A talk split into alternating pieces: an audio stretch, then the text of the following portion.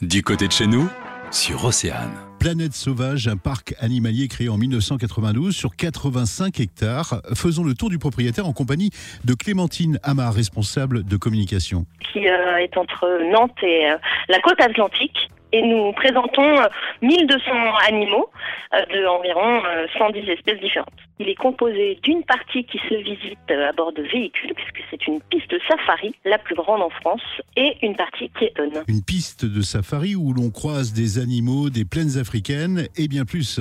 Alors on s'embarque vraiment euh, sur un safari, c'est-à-dire que on va traverser une quinzaine de très vastes plaines, chacune fait plusieurs hectares, dans lesquelles euh, évoluent les, les animaux, animaux qui sont mélangés entre eux comme ils pourraient être dans le milieu naturel.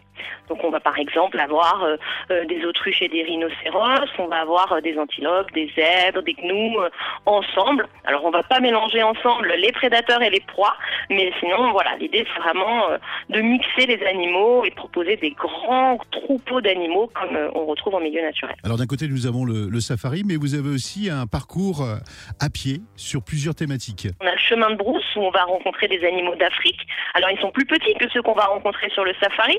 On va avoir des suricates, euh, des lémuriens, euh, différentes euh, espèces de, grues, pas mal de, de petits animaux comme ça. On a un univers américain qui s'appelle le Sentier des Incas où on va avoir pas mal de différentes espèces de singes, mais aussi des tapirs, des alpagas. Et on a un univers asiatique où l'on va rencontrer des loups asiatiques et des loutres également asiatiques.